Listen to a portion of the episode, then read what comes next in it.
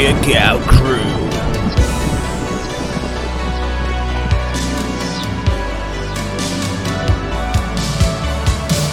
James L. Corai.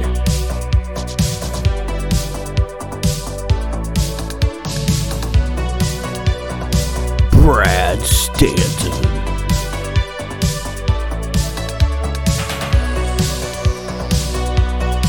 Coach Rosey.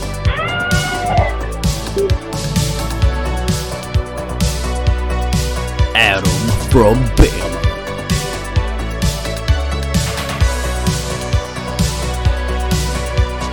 Mike Whitaker.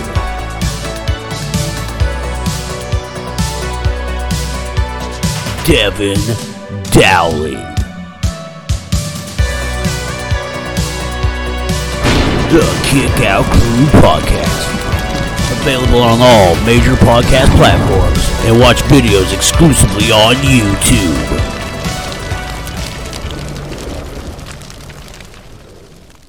All right, ladies and gentlemen, welcome to Kickout Crew, episode 19. And uh, I'm James Elacora. I want to welcome you to the show. Uh, excellent feedback on a previous episode. Appreciate all of the uh, Twitter shout outs and uh, watching on YouTube and listening to the podcast. And hey, if you like our show, you know, be a friend and tell a friend. We're always looking for, you know, to expand the audience, as they say. But uh, that's enough about my bullshit. Uh, you know, Brad, take it away. So last year at this time, uh, so you know everybody knows. With the time you hear this, three of the six of us uh, will already be at Top Guy Weekend. The other three will be coming, um, including me, will be coming tomorrow. So you'll be getting this Thursday, uh, and then Friday we'll be there. So I, I get there Wednesday. Oh look at this, but you're not going to see anybody till Friday. I'll be Right. Thursday. No, th- Thursday. I, I, I'm gonna hang out with my friend over on the west side of Chicago, and then head over to uh, dinner with some of my Wolfpack brothers, and then head to the Oh, hotel. yeah. I'll be at the hotel. Speaking of cliques, right? Yeah, Right. the wolf pack is back, causing mass destruction. That's right. Wolfpack. So, uh, if you look at, uh, we looked at some of the pictures from last yeah, last year, and a couple of guys, one in this group, had a pass out moment from alcohol. oh yeah. So, uh, n- not mentioning any names, Mike Mike Whitaker, and also I believe our good buddy Pondwater Dave was out cold at last year's event. So, uh, Dave, uh, PSA from him, he says, is he's not taking any drink unless the bartender gives it to him. So, uh, what I'm getting at here is both Mike and Dave think they were poisoned last year, which I'm not sure who was trying to get them into bed, but uh, and those were the choices: was Mike Whitaker and and uh, Super Dave. Uh, great choices. I, I would have chose some others, but that's who they Hey, picked. Dave was over after last year too. All them photos. So I was going to tell one of my own stories of a similar situation. I was home, and this was after uh, my son's track meet. He had uh, just uh, kicked some ass there, and I was real excited. So we came home, and of course, uh, you know, I celebrate without the kids, my wife and I. And I, she makes me what's called a Moscow Mule. I don't know if you guys know what the Moscow Mules are with the uh, copper cups. So I'm taking a sip of this. It's like four. It's like six, seven o'clock in the evening. I'm like, boy, hon, it's freaking strong. She's like, I mean, I just made it the way I always did. I'm like, all right, maybe it's just me then. So I have one. Then I have another. Then I'm halfway through the third, and I'm spinning. I'm spinning like crazy. I'm like, what the hell? So next thing I remember, the next morning waking up to my alarm clock, and it's you know I have to go to work, and I'm sweating, and I'm sweating, and I'm downstairs on the couch, and she, my wife sits me down. And she goes, "I have something to tell you." And I said, What? She goes, uh, Unfortunately, I reversed the ingredients last night. And instead of uh, four ounces of ginger beer and two ounces of vodka in your drinks, it was four ounces of vodka and two ounces of ginger beer, something like that. When we figured it out, it was something about 15 shots that I drank in about an hour and a half to two hours. She said, I was so scared last night. I was up all night watching you. You were spread eagle, or like your hands, I mean, like up against the wall, like you were like arrested, up against the air conditioner, naked and whimpering, whimpering through the night. So I stayed up the entire night to make sure you were alive. I said, Oh, okay, well, well thanks, hon. I didn't have another Moscow mule for two years, but I just wanted to share the story because, uh, you know, I get it, Mike. I get it. I get it when someone just wants to get you into bed, man. I get it. It happened.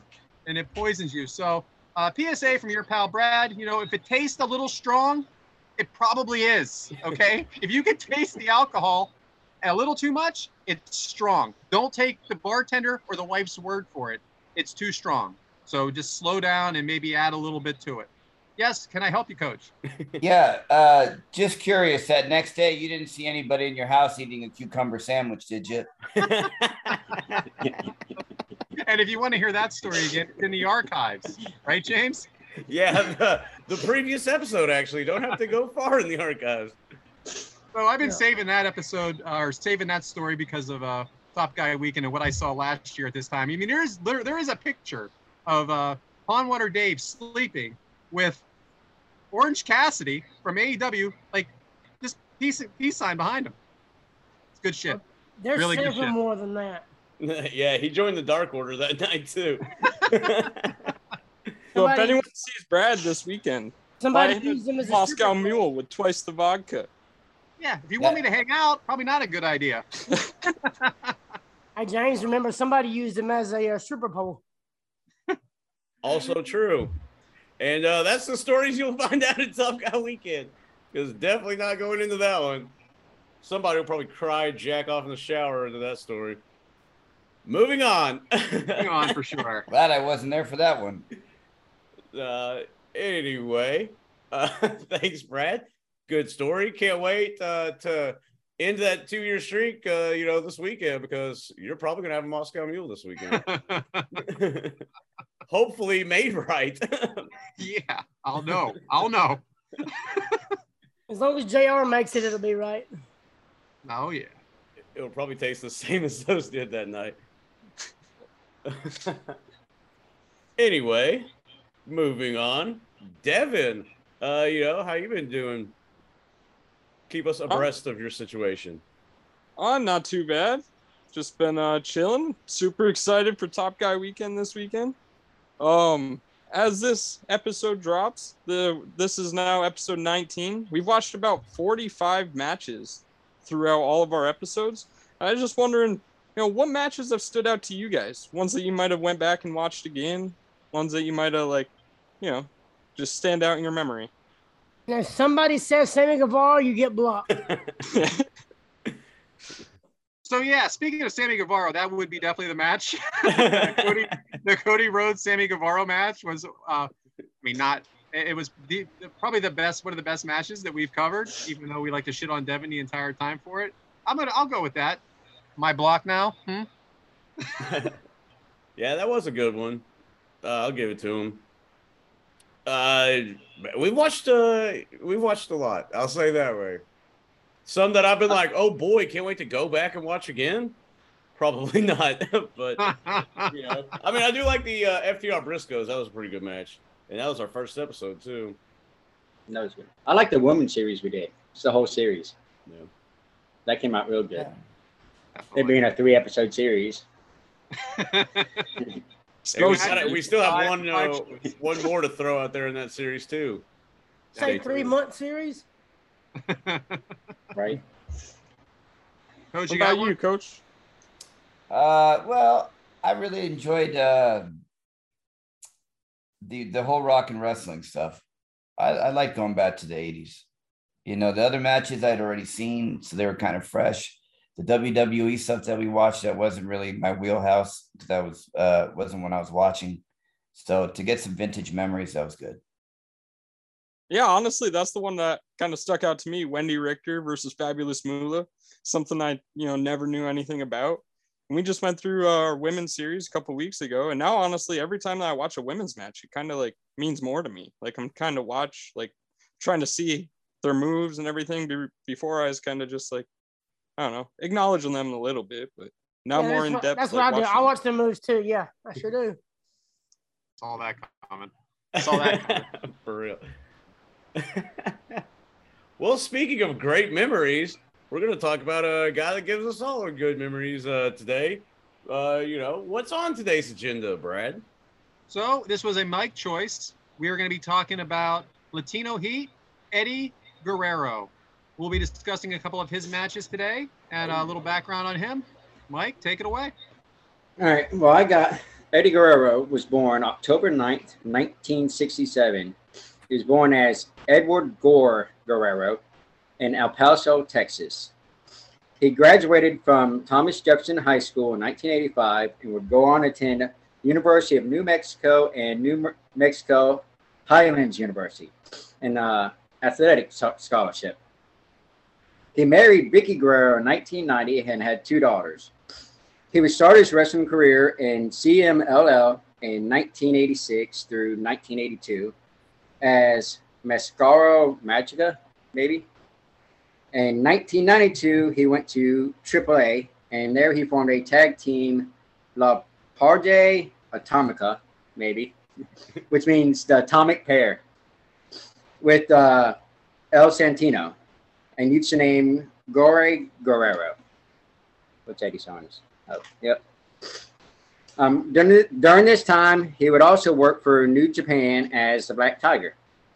In 1995, he would go on to ECW, where he would win the ECW TV title in his debut match against Too Cold Scorpio. He would have some great matches with Dean Malenko. Um, both wrestlers they had their last match August 25th, which ended a draw, and that was a two out of three falls match. After the match, the wrestlers from the locker room would come out and carry them around the ring, and fans would start chanting, Please don't go. From there, Eddie would join WCW 1995.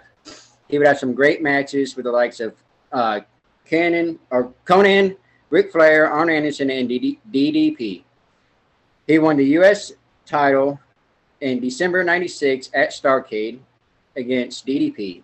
He would defend it against six, um, Scott Norton and Chris Jericho, but would lose it to Dean Malenko at Uncensored. After that, he would go on to challenge Chris Jericho for the Cruiserweight title at Fall Brawl. He would keep it until December 29th, Nitro, he lost to Ultimate Dragon. He, he was also the leader of the LWO. Then he had a car accident New Year's Day of 99 and was gone for a while. And in May, he would come back and be part of the Filthy Animals. Then he would leave WCW in 2000. Eddie debuted for WWE January 31st, 2000, with Dean Malenko, Chris Benoit, and Perry Saturn as the Radicals. But he would get hurt his first match and be sidelined for a few weeks. In March, he would start a program with Chyna. That's when he did the Mamacita gimmick. He won the European European Championship from Chris Jericho the night after WrestleMania 2000. He would win the IC Championship September 4th in a three-way with Chyna and Kurt Angle, where he pinned Chyna. At WrestleMania 19, uh, sorry, WrestleMania 17, he won the European for the second time, beating Test. In May of, May of 01, he was sent to rehab for pain pills and was released in November after being arrested for drinking and driving. Oh. From 01 to 02, he would wrestle in the independent scenes where he would win the IWA Intercontinental Champion, the WWA International Cruiserweight, and the IWA Mid South Heavyweight Championship. He returned to WWF April of 02, winning the IC at Backlash. Then he would go and form a tag team with Chavo called the Los Guerreros and winning the tag team championships at Survivor Series. He would win the U.S. title at Vengeance against Chris Benoit and later a tag team again with Chavo. At No Way Out, he would win his very first WWE championship from Brock Lesnar, also making him a Triple Crown and Grand Slam champion. From there, he would go on and feud with Kurt Angle at WrestleMania 20 and then JBL at Backlash, which is one match we're covering today. Oh. At Great American Bash in a Texas Bull Rope match, uh, he would lose to JBL at Great American Bash in a Texas Bull Rope match where he lost his title. He would win the tag team champions with Rey at No Way Out. After losing and splitting up with Rey, they started the feud, which is I'm Your Papi. Ooh. Where where Eddie was uh, saying he was Dominik's dad. He would wrestle his last match November 11th, SmackDown, defeating Mr. Kennedy. Eddie passed away November 13th, 2005, from heart failure. That was touching. Great tribute, Mike. Yeah, well done, Mike. And they uh, decided the custody not by blood work, but by a ladder match. Y'all wrong as hell for making one of the southern fellas with the accent sounding big ass words. I Y'all was just thinking, that. was this a rib to have Mike be like pronouncing all those uh, Yeah, team you know, I tried. Well, you know, go well. Me and him shouldn't be saying them big ass words. You couldn't even say El Paso. I just uh, gave up. It was great, Mike. Yeah, You could you could help me out a little bit. It's all right. No, no, no. You were doing great. It's funny because I hear I hear Mike say, "Hey, L asshole" all the time. uh, Those of you watching along, you'll see this is the annual uh, bagel making for Coach. yep. Got to keep up my uh, girlish figure here. You said watch along. I, I was like, we are. Right? hey, like, go to the time code. since since you brought up breakfast and bagels and stuff, can I do one of my jokes? Yeah, come on. Let's hear it. Hey, so the dude asked a girl. He said, "Hey, do you like bagels?" Yeah. She said, "Yeah." He he says, "Okay, why don't why don't uh, I hop in bed with you and let's get this thing started?" I hop. Ah. There it is. There it How is. about I'll hop in bed with you? and We get this thing going. Yeah, it's not good when you have to explain it. No, De- Devyn took a minute. I could tell. It. My mouth was full. I didn't want to be rude. If I'd have said That's- Deanie's, he would have understood it better. no idea. what? You know, Deanie- and we are once again off to an exciting episode. Speaking of exciting, and um, you know, make it what up, Andrew? Make it rain down. You know what I'm saying? say hi. Yeah, Andrew. Yeah. James and I. What's up? What up? What's up, Andrew? So you got that shiner, brother? Yeah. Yeah, you- that's for the Patreon. That's for uh, uh, a bonus show. them, No, they them asked girls about are your rough in. Arizona. Oh, No. Just a good old fashioned uh, Pier 6 brawl. Speaking Should've of good old fashioned brawls, my goodness, do we have one uh, to start off this episode? Well, our first match we're covering is from Judgment Day 04. Took place uh, May 16th of that year from the Staples Center, which, uh, you know, I'll, I'll skip that. The Staples Center in LA, Los Angeles, California. It was a match length of a little over 23 minutes. There was an attendance of 18,722 that night, had a buy rate of 235,000, and Meltzer gave it three and three quarter stars. But uh, enough about that bullshit. Devyn, how did we get there? All right, so this feud actually started about a month before this pay per view, with uh, at the time the general manager of SmackDown was Kurt Angle, and he was holding the Most American Man contest, where all the athletes on uh, SmackDown be competing in one on one fatal four way matchups, see who would become, you know, the the Most American Man. So at the end of this, he's having a ceremony in the center of the ring. The final two contestants, it comes down to John Cena and Eddie Guerrero. Hmm. And as Kurt Angle is about to make his announcement for the most American man, he says the winner is John Bradshaw Layfield. And we see the debut of JBL. Bradshaw comes down as John Bradshaw Layfield, all dressed up in his suit, and pretty much degrades John Cena and Eddie Guerrero immediately. Tells them that he's going to take the World Heavyweight Championship. So, um, over the next couple months, Eddie Guerrero and JBL start their feud. It's a pretty racist angle, actually, if I can be 100% honest. JBL just degrades Mexicans and everything about them. Horrible. he's, uh, You mean you mean the guy that was goose stepping in Germany would do a racist angle? Crazy.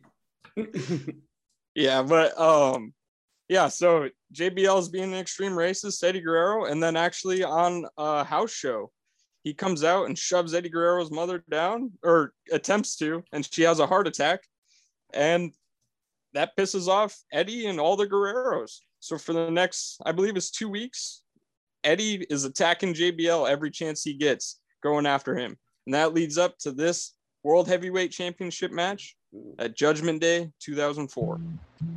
Thank you, Devyn. So Judgment Day 2004, Eddie again versus JBL, Eddie Guerrero. Starts out with a video package that is uh, very ruthless as far as uh, involving Eddie's family. Uh, what did you think of all that, Adam? Back then, you could get by. You get by with it. Back then, you know, you didn't, you didn't have all these censors. And uh, were they a publicly traded company in 04? Yep, they were. Mhm. See that that could be the only pushback back then was the uh was them being publicly traded. But now it's crazy how some of that stuff ages now. There's no way ninety percent of that would be on TV. Right, I totally agree. And uh, so, what do you think of John, the, the John Layfield Bradshaw presentation coach? What do you think of this character? It definitely fit a growing trend in our country. We had him, we had uh, Jack Swagger, but he wasn't as obscene as Jack Swagger. Actually, he was obscene as Jack Swagger, but he had that rich persona. It was kind of the same time that Donald Trump came and did his match. So that was kind of the attitude era where they couldn't maybe get away with all the TNA that they used to get away with. So now they started to push it with uh, some of the comments um that might have been, you know, racially motivated. So, James, what did you think of the crowd reaction to JBL? Um, I mean, are you talking about at the uh, very beginning? Yeah, Honestly, it kind of looked like they were. Uh, the crowd was into the Eddie for sure, Yeah. but it seemed like they were kind of sort of warming up to. it. They were sitting on their hands, as you know, the saying is. I think at the beginning of the match, obviously, we all know it takes a very drastic, different turn very quick. But I think at the beginning, you know, uh, they're they're on Eddie's side for sure, Yeah, I but, agree. but quiet still. So, so, Mike, you have the Eddie. You know, you picked Eddie today because you're a fan. What do you think of the entrance with the car? I loved it. It was it made it different. Um, everybody else, a lot of people would just come out and walk down the ring and everything else, and he had something something else. It was a beginning of other things. You know, JBL would later come out with the limo and stuff like that. So I think it made it a lot different. Adam, does the size difference between uh, both performers bother you in this match? Not too bad because Eddie Guerrero is a decent sized guy. I mean, I know he's only like five seven, five eight, but his skill in the ring makes it believable. I mean, Yeah. now like if I got in there with him, y'all be like, well, what the hell's going on here? We might be the same height, but Eddie Guerrero's work rate is second to none. I mean, he's top five guy. And this was one of his times he was bigger in like body weight too. He was. He had a lot more muscle and all the other stuff on there. See, I like the way he would punch. His punches look ferocious, you know. See, I'm Must watching have been sober. JBL Chris Benoit right now, and even Chris Benoit makes A it little bit. believable because of his Yes, work rate. I said okay. So the brawling Yeah, outside of the ring. Sorry about that, Adam. I'm sorry. Um, the brawling outside of the ring early. Um, that the Spanish announce table is a, is actually abused very early in this one. Coach, do Very you have a- early. Mother. Coach, do you have a Spanish announce favorite Spanish announce table moment? Well, you just kind of know it's coming. Uh, th- this was the trend back then as well. Um, I-, I loved it because those guys really sold it. They were always animated. So when they went through it, uh, a lot of times, even on the replay, they would bring it to the Spanish announcers to hear their hear them announce it, and it was just always exciting, and they really sold it. But you can expect it during this time. But I don't know why in this match so quick. But yeah, no, it did follow the trend. James, I don't even know, so I hope you do. Who are the announcers today? Taz and Michael Cole got off easy on today's episode. Yeah, I didn't know the Spanish announcers here were the same ones that was at the Ric Flair show. yeah, Hugo. Yeah. Davinovich or whatever it is. Yeah, and uh, Carlos. Something. Cabrera, There it is. Carlos I no Cabrera. Hugo Savinovich. Uh, cheap uh, ad-free shows plug. Uh, Jon Alba actually had an interview with both of them before that match, so just recently. Um, were we listening to some music? Coach, what are you doing over? Coach, we got music. We got Kid running. hey man, we hey people said we need to incorporate songs. There we go. Oh, And this one's live. This ain't post. this is live. But It's He's Coach just playing the piano. neighborhood. I got He was, he was playing Ric Flair's theme song in the background. All right. Uh, JBL walking out early, and Eddie is chasing him down. Now, Devyn, you mentioned to me in the text about him being a, a cowardly heel, but does this make sense when he's not the champion? No, I don't. I honestly don't understand it. He's trying to fight for that world title. Why is he trying to leave? Why is he trying to take the count out? What's the point in that? I thought that was just so interesting in this match. I was so glad you sent me that text earlier. 'cause I'm like, yeah, what the hell is that bullshit? Who the hell walks out when they're trying to win the job? I'm out of here. And then Ken Eddie's bringing him back for what? just leave. Did you did you notice the uh the back knee on Eddie Guerrero? Yeah. Just uh that's a sign of a little assistance, if you know what I'm saying. Oh, most certainly is. It most certainly is. Eddie stepping on Push-ups. JB- Eddie Push-ups. stepping on JBL's face. Now back outside the ring. What James? Did you think there was a lot of outside interference too early in this? Outside the ring, I mean. I for the way you know, not to jump way ahead, but for the way the match ended, I what's the difference? I guess is what I'm getting at. Like from right now compared to you know later on when things go awry. Like okay, you, so it was cool to do all this fucking shit the whole time. I don't know. That kind of got a little. uh I thought about that. Like, wait a second, they're all over the place. Yeah, Uh, yeah. definitely true. So punches from JBL and Eddie look brutally legit here, Adam. Uh, what did Stiff. you? I Yeah, they're stiff. Sorry, I didn't hear who you called on. Which, My if. I if I remember right, Eddie Guerrero always was he was always the type. Hey, lay it in. I want it to look good. 'Cause That's what they did in Mexico. They wanted it to look good. Yeah. So he was always that type. Hey, if you gonna hit me, you better hit me, or I'm not gonna sell it. So where does JBL rank for you as a heel, Mike? He's top five when he came out, and he made a great heel. Um, he was good when he was with um, the acolytes and the APA and stuff like that, where he was a babyface. But coming back out as that JBL character and just turning himself around 100%. I'll say this much. He was billed, he's from Texas, but he came out like from New York City. And he said the cowboy hat stuff. Heat with me, brother. you know, big heat with me. That's just one thing I didn't like. He went straight to the cheap heat. I, I'm not a big fan of that. Yeah. You know, we know he's a real life bully. Uh, we, at least he was. We hear that all the time. And we, we all know there. If, if you don't know, there's a, a story with him and the Blue Meanie uh, for the folks at home, uh, where he hit him for real in a mat at the end of a show. But I'll tell you what, when we met him on a top size Zoom, he couldn't have been nicer. So he, he does play a good heel character here for sure. One Uh, thing I want to point out before we move on from that is Eddie Guerrero has said in like obviously it's not recent podcast, but in you know interviews in the past that he really dedicated himself to putting over this JBL heel character. Good. That's a good thing. You should have real heels, not cool heels. He was not a cool heel. He was He's not a cool. heel. He was not. He was not NWO for sure. That's the fact. He was Uh, J- JBL working the headlock. Did you, um, Devyn? Did you think the styles were working well together here? Uh yeah, I feel like it's a good powerhouse versus the quick, smaller guy dynamic. Fall away slam outside of the ring to Eddie. Brian Hebner is the referee in this match. Shout out to our friend RJ and Brian, refing it up with Brian Hebner. Uh, this is not. We will not see him in Chicago. That's most definitely. this is not a no DQ match, Mike. Is there too much going on here with the steps into tables? It kind of is. We expect, like you said, no DQ. It kind of throws things off. But in um, he was knocked out. The ref ref's knocked out. What are you gonna do? That's Yeah. that's that's Eddie's thing. He like cheat still. So And that'll come He- up again he- because you're right. It he- is Eddie's thing, and I will mention that again and he's, sure. he's wanting to keep that title. So you're gonna go everything. He's a bigger guy. I'm a small guy. I got some big guy coming after me. I'm gonna get you anything. Coach, what do you think of JBL's ring gear? Should he have made a better choice? No, I think it fit.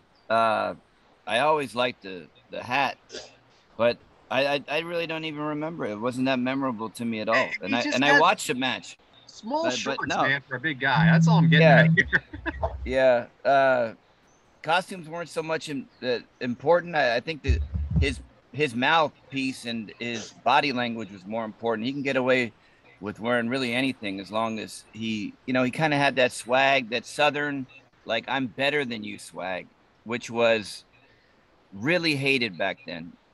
I mean, I, I think that's pretty much in any generation. The only person that could really pull that off was Ric Flair. Yeah. Anybody else that was a cocky rich dude, they got booed out, or anybody that would had any kind of uh, you know, entitlement issues, they usually boot them out. It takes a long time for a rich guy to get over, like a million dollar man. The whole point is you're not supposed to like him, but then eventually you do. Well, and uh, remember who's president around this time? Who, James? W. so a Yeah, it does fit. uh, affluent, uh, well-off Texas man, like fucking around with the big city stuff, having power, really wasn't over around this time. So we had a bear hug by JBL, uh, and then we have a drop kick by Eddie. Then he has starts the three amigos, which uh, just to say what it is, the three amigos is the he holds on and does three suplexes. James, it was blocked here. James, what do you think of the move normally? It's uh, it's cool to see when he does it. You know, I think uh, especially when you're not really expecting it. Like sometimes you'll see him like lock the suplex and then like stay there bent over and then they do it. And but sometimes when he just does it and bam, suplexes real quick and then kicks the legs, like oh shit, you know, like that's how I think when he does it like out of nowhere type of thing, it's a lot better. And I, I want to piggyback off of that. I, I love Eddie. He's one of my favorites, but I think that move is overused as a tribute today. I Yeah. don't think every uh, Tom, Dick, and Harry should be able to do that. You know, so you don't so like Logan Paul doing it? no, I don't like him doing it. There's even some women's wrestlers that are doing it.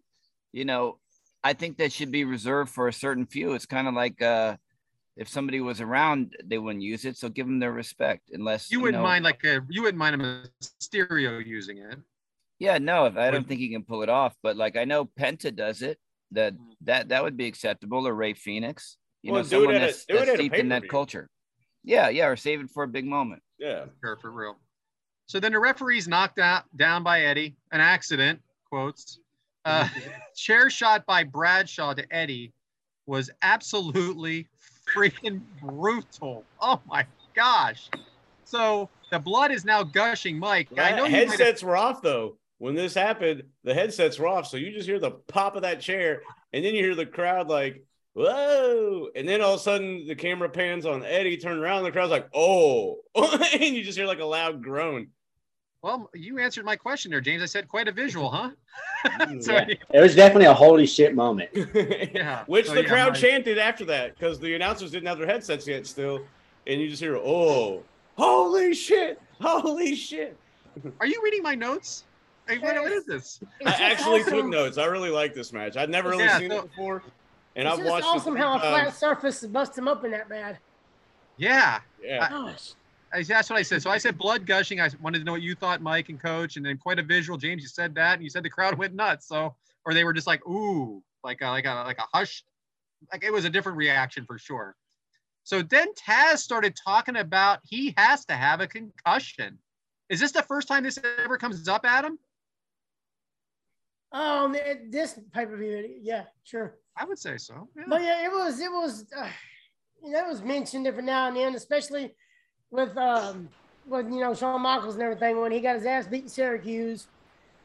You know, it was mentioned a little bit every now and then back then. Uh, Stone Cold, somebody, but um, it's definitely a whole lot more now. Yeah. I don't even think the wellness uh, thing was right here, was it? They didn't come up with the wellness Yeah. agreement It or was a little whatever bit it's after till this. later on.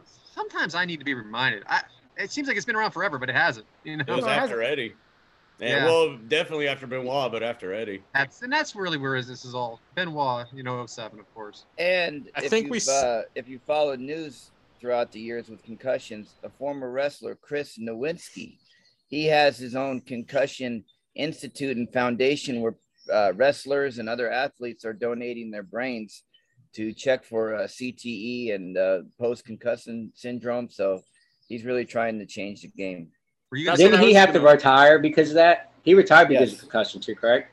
Right, right. I was gonna point that out because that was caused by uh, none other than Bradshaw in a hardcore match on Raw that knocked out Christopher Nowinski and caused him to start doing more research on all this. Right, Bradshaw was one Something of them. together. He's going to make sure he, you paid your dues when you in, in the ring with him. You don't see him doing that with Eddie and them, but with Blue Meanie or uh, Nowinski or somebody like that. He probably beats the shit out of them. So hey, welcome to the welcome to the ring, buddy. Well, and that story about Public Enemy, you know, when, when they went out there and beat the fuck out of them on a Raw or something. Oh yeah. I love that story. I love that story. All right. So we got blood all over the ring. The ref is still down. Then we have the clothesline from hell from JBL. Uh, Adam, do you think this is a strong move? Yeah, as long as it's a it's a good visual. That is more or less a, bi- a good visual than anything. Because when you see him take off running and you see this big six foot six guy rear back and just clobbers the shit out of you, and it's got to be so good too.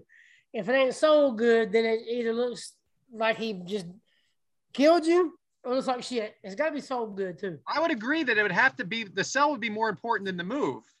Yeah. Correct? Like It's about, Yeah. the same, it's about the same. It, it takes equal parts, I think. Devyn, All that. Uh, we have a question for the fanboy James.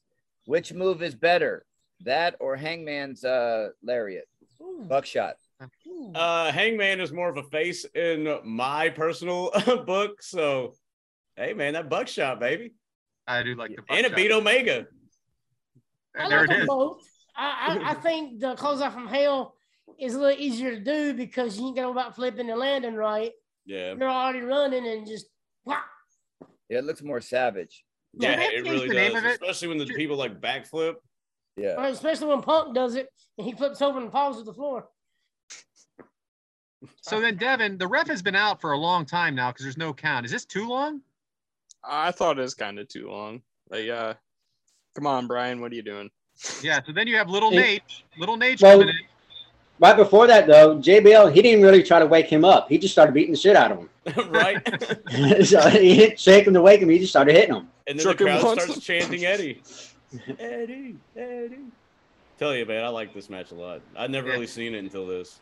Yeah, it's good. The Good little Nate thing though, in for the count. Eddie out at two. Now little Nate is knocked out of the uh, knocked out. Again. Now he's knocked out. Something I want to point out about The crowd Charles goes Robinson. ape shit. This is when the crowd starts coming way alive.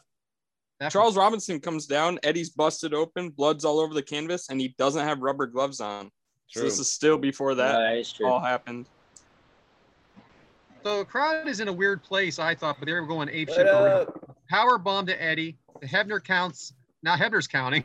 he's out at two. How so? I mean, James, how much do fans love Eddie's resilience? I you pull for people like that. Like it's the same. Uh, I think that's what really does make wrestling great. I know Vince hates the small guys type of stuff, but man, when you see this type of shit going on, and you're like, get up and whip his ass. You know, like you get behind the guy like that. And the crowd was standing when they came back in the ring, and they didn't really sit down like throughout the rest of the match. So I mean, we were everybody's in on Eddie. Definitely. Headlock over the bloody face of Eddie looks tremendous. The ring is a mess at this point, coach. Does this have to be the last match on the card because of this?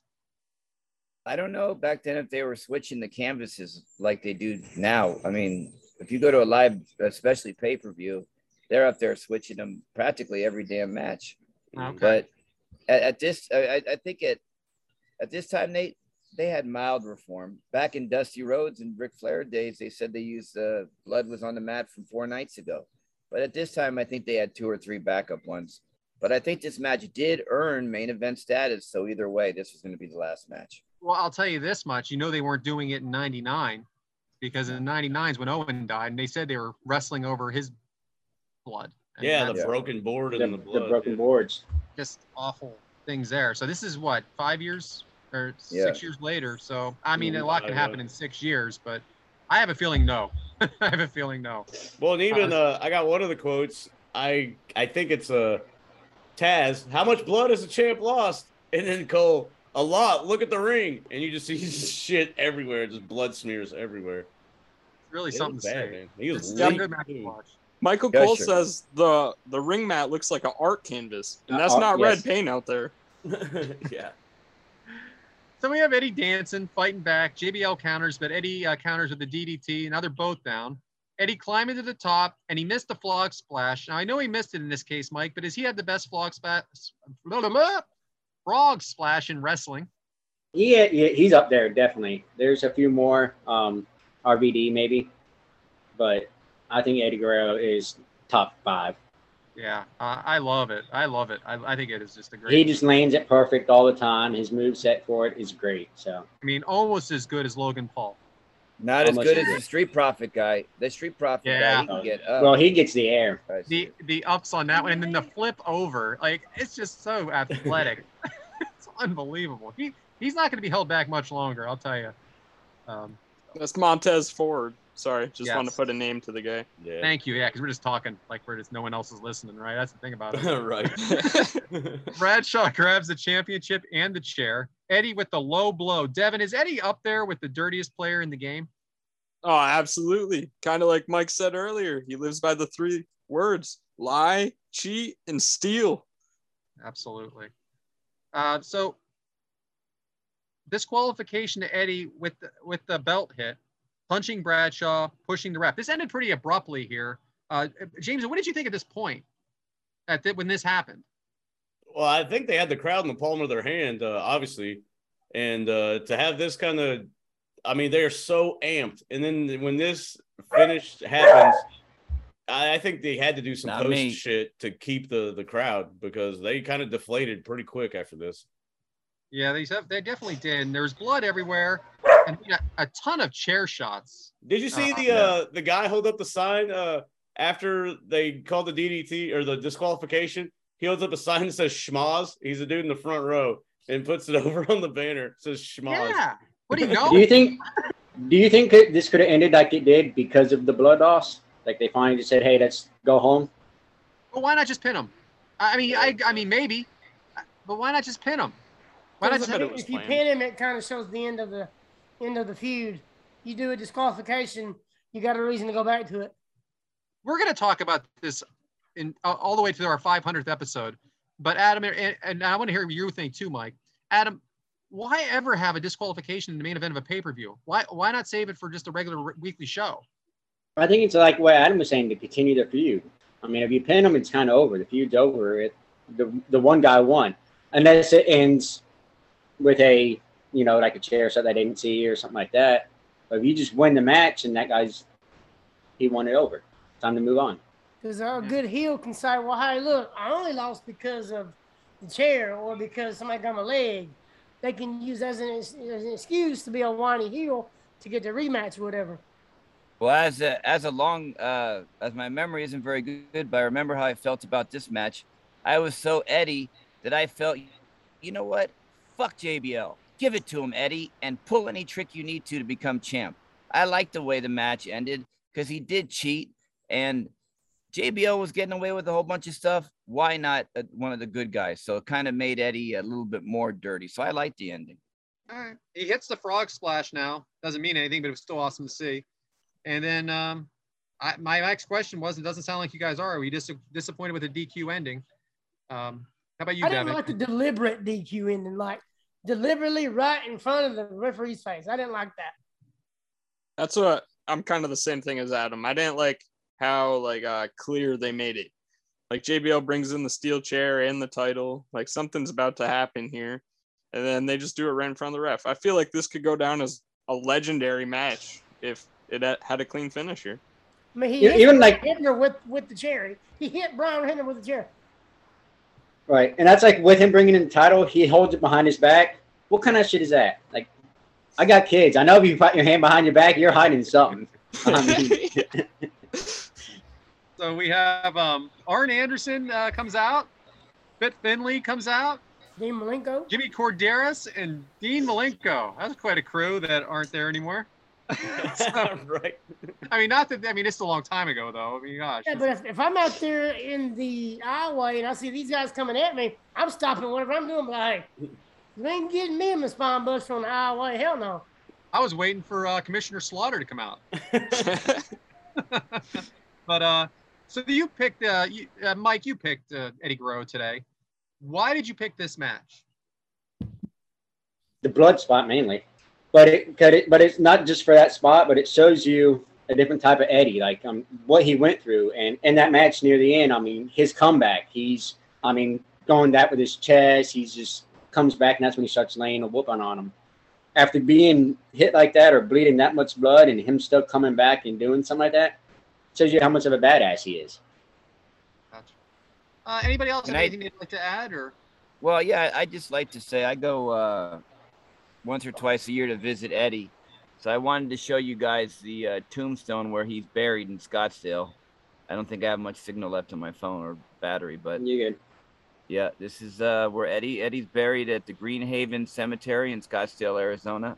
It used to be a dual plot where they had uh, an unfinished placard for Vickie, but that was removed about four years ago when she got remarried.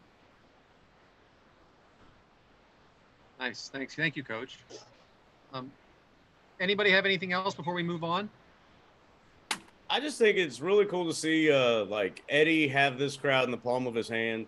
They're cheering for Eddie, and uh, you know, you kind of watch it and you get a little sad because you you really wish that guy had one more shot to do it, you know, because it was really cool to get behind him. Hell of a wrestler. I mean, my God, that dude was good. You don't realize how much you miss him until you start watching him on TV. For real, like because like I said, I I've seen clips of this match, but never like watched it in its entirety.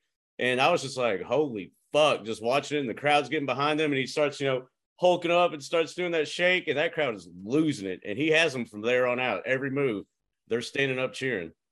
I And mean, that whole time he's just gushing blood. I mean, it's pouring like a fountain. Literally every move. He reversed a like power bomb at one point from JBL and just lands on his feet perfectly, like ready to fight. Everything Eddie Guerrero did was flawless. He was an amazing athlete. Sorely I don't- missed. I don't know about you guys, but when, when when you bleed a lot, your blood's pretty thin, and that means you got other things in your system.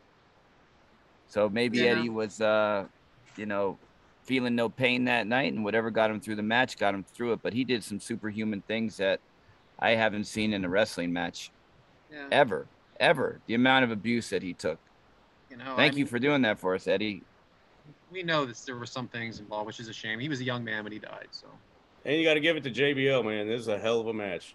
Like Yeah. a hell of a And match. JBL sold his ass off for him. Mm-hmm. And the facials and everything, like hell of a match. And if you ever listen to JBL today, he talks glowingly about Eddie Guerrero, glowingly. Right. So, uh, It kept him employed. you know, if this wouldn't have been that good of a feud, JBL would have been out the door. As far as in ring, you can't say anything bad about Eddie Guerrero. You can't. no, There's nothing you can say that's negative about his in ring work. Mm-hmm. no, and he was pretty buff then, man. Because if you look at his early uh, WCW days, like ni- like one of my favorite matches, and of course you we've all heard it, is 1997 Halloween Havoc against Rey Mysterio. Probably one of the it's probably the best match he's ever had. I mean, we weren't gonna Mike. I mean, it makes sense. We don't want to talk about the match. It's always talked about. But if you look at that Right. match, it's a lot smaller. But it's probably is if you if you want to start somewhere uh, at home, uh, if you don't know who Eddie Guerrero, is, that's not a bad one to start with. so, Yeah. but, uh, I just wanted, I just wanted to mention it. But it is kind of beat to death in podcast. So I'm glad you didn't pick it today, actually. But but if you look at the about what I was getting at, is you look at his body change from then till now, it's really something. True. Well, Anyway. a lot of guys that came into WWE, as soon as they, you know, they might have right before been a little bit smaller, but when they come into WWE, not long, they're starting to get a lot more jacked. You know, once they're there a year or so, and that's when they start getting a big push. You guys think Coach is out there planting corn in the yard right now? Like, what- Did you that, did you see that field? Like, you know, No, no, no. I just it gets hot. I go out for a little while, get my vitamin whatever, and come back it's in. only what 110 in Arizona today. Was that that- That's about 99 right now, but it'll get to be 110. Oh man, screw that. Well, yeah, but you have no humidity, so it's not hot, right? Freaking people. Um, Well, it's like Yeah, that, that yeah. perfect, uh, you know, movie weather, huh? Oh yeah, Coach. I hope you looked at the outline because uh, two weeks ago, two weeks ago, you said you wanted to talk about movie time with Coach, and we were going to do WWE movies. And guess what? Last week we did. We did Hacksaw Jim Duggan and uh, and Central Intelligence. So I thought I'd throw this your way this week since I heard the episode back. Oh yeah, I did say that. You're right. Oh, so well, the you know Marine, what? huh? Good movie, right? Well, let's just. uh Yeah, no, I I I fucked up, but I did ask the Twitter universe. I did ask the Twitter universe what their favorite one was. I didn't get any responses, so you know my self-esteem was a little hurt. I guess it just escaped my mind, but no excuses. I fucked up. Uh, go ahead. Damn. Go ahead. I feel terrible. Uh, well, anyway, I looked at this. I looked at this list today of WWE movies. What Right. a shit show this is! An Okay. absolute shit show of terrible movies. Yeah, I what? think Ten, it's a damn good movie. Marines and then like uh straight to video, straight to video, straight to video, straight to video. Then you have like Scooby Doo, and you have the Flintstones. All right. Anyway, mine's mine's uh fighting with my family because as far as I'm concerned, that's that's the best one. Next. I like seen that. Knucklehead with the Big Show. Oh my God! What the fuck Uh, are you talking about? All right, it came out when I was like 12. Remember that? What about um? Was it See No Evil? That was one with Kane in it, Yeah. right? oh, that is. a And that was kind of like more of a horror movie type deal. All What these about No movies Holds made about Barred? three million dollars. They all made like three million dollars. What about No Holds Yeah. Barred? Was that a WWE production?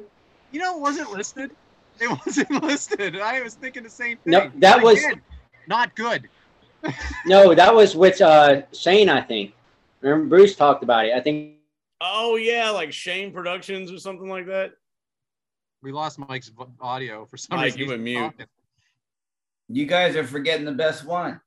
Oh no, I- I'm sure we're not. Yes. This is Oh, the, no. the- this is the one that gave John Cena his start. 12 rounds. I don't know. Never seen it. well, that just proves our hypothesis. Who the fuck This is the I'll about tell best you now, segment we I have watched- ever done. I watched that cartoon, that Rumble, whatever it's called, recently. and It was not good either. The condemned. The, the, the, Yeah. the condemned's pretty good. Yeah, yeah. And what are there, 11 or 15 Marines now? Yeah. Uh, mean, Becky Lynch was in one of them. She's a pretty good actress. Jinder Mahal's the next Marine. Is he? Yeah, starring Jinder Mahal. So The Jinder Indian Mahal Marine is Canada? he is in some acting now. Yeah, I know. No, he's going to be the next Marine. Oh, Veer, Alright. they say Veer is gonna try to be an actor too. I heard he's coming. One day. one of us is. Hey, and that brings me to the Coach Rosey, uh, whatever you want to call it. Have you guys ever tried out these dice where you roll them and it's got like, uh, this one says like, lick, this one says suck. You guys ever tried these dice? Fun fact: they use those like three days ago. Those exact What, with, ones. with your roommate, your uh, your fiance? my like, fiance, not up, my Brad. roommate, and not the ones in Coach's hands. The ones in my bedroom uh, I hope you drawer. keep your own dice in your hand. right? Probably have anal beads in there too. Woo! Now we're talking. All right, that segment's for our Patreon. What's in Devyn's bedroom drawer? Now, that's what's good about these dice. You can take it any which way you want, but it kind of, uh, you know, Nice. spices things up, takes the thinking out of it. Yeah, I didn't know if I could do this show not drinking. I guess I can. well, speaking what of I'm things drinking? going to complete shit, as I look at the outline, oh boy, here it oh is. boy, indeed. Not only did it uh, change names, it went free falling down a hill.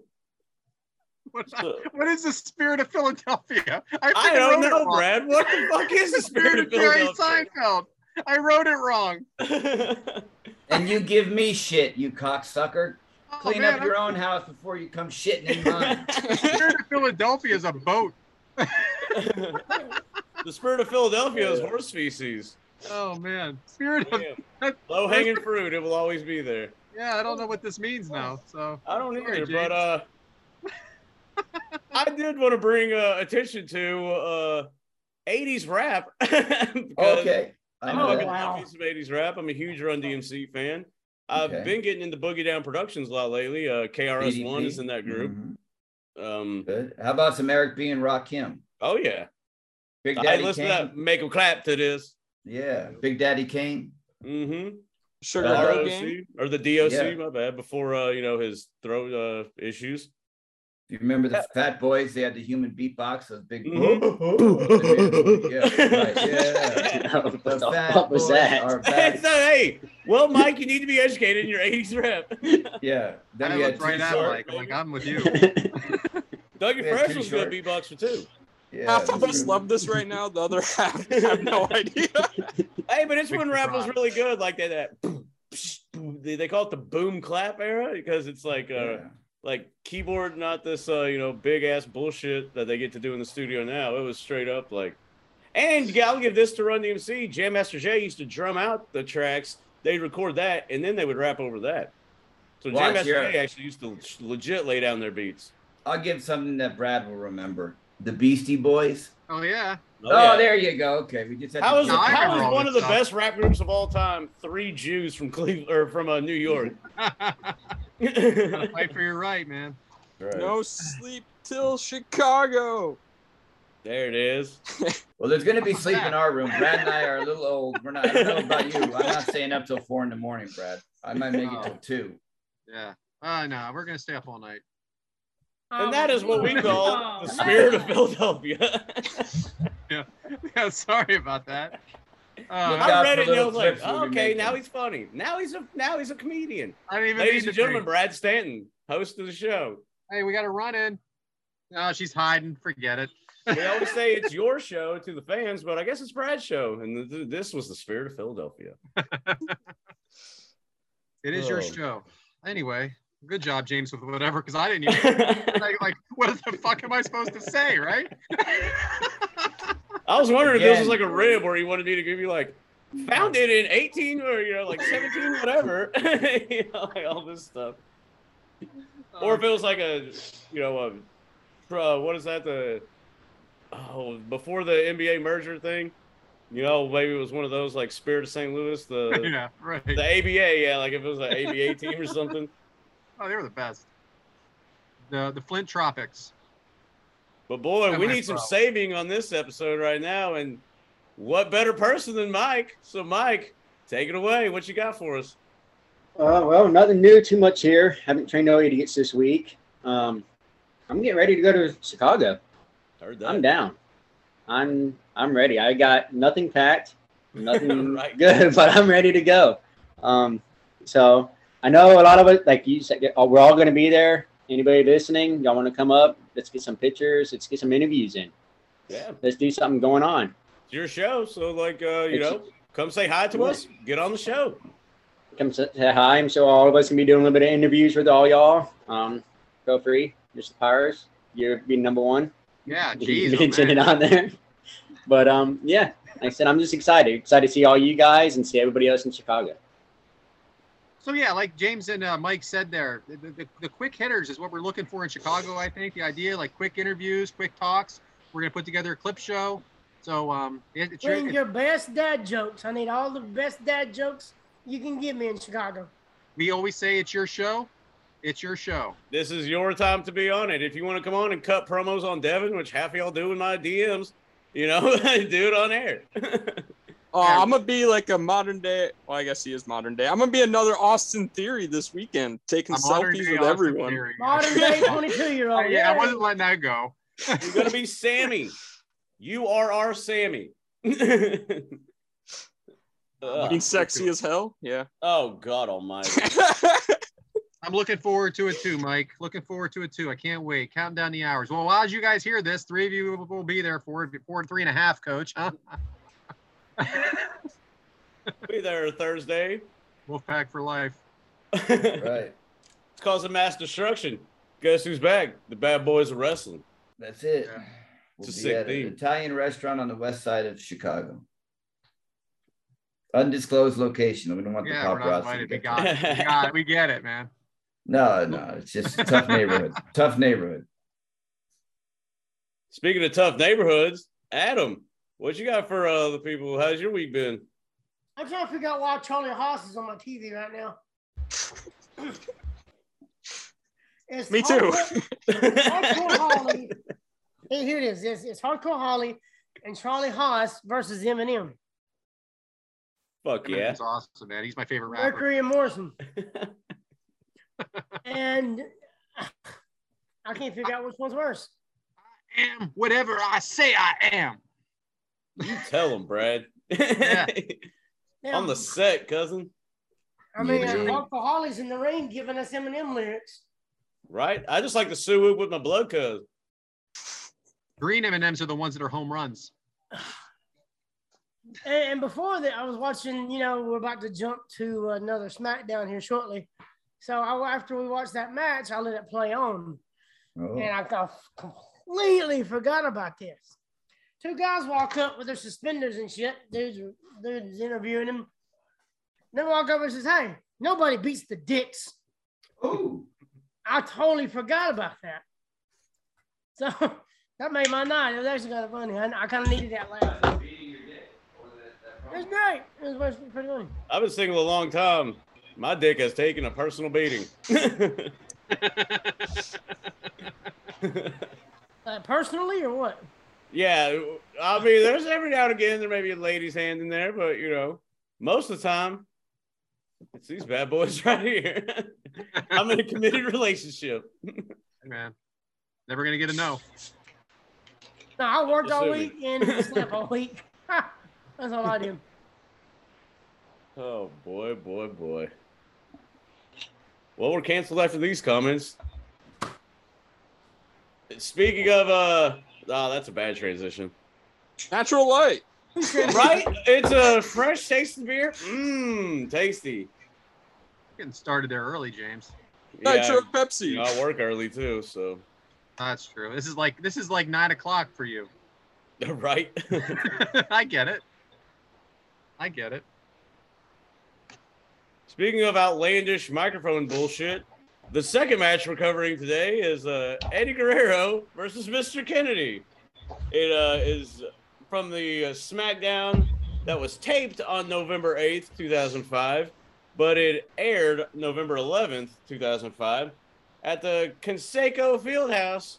Boy, talk about a juiced up place, huh? Uh, in Hey. Indianapolis, Indiana. it was a match length of basically five minutes. I mean, let's be real here. This wasn't that much. But the show rating was a 2.7. But hey, you know, how did we get there?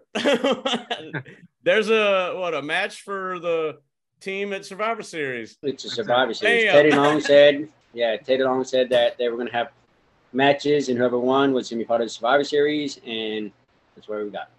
Right. There's not always going to be a build to uh to a regular weekly match. So, what were you going to say, Adam?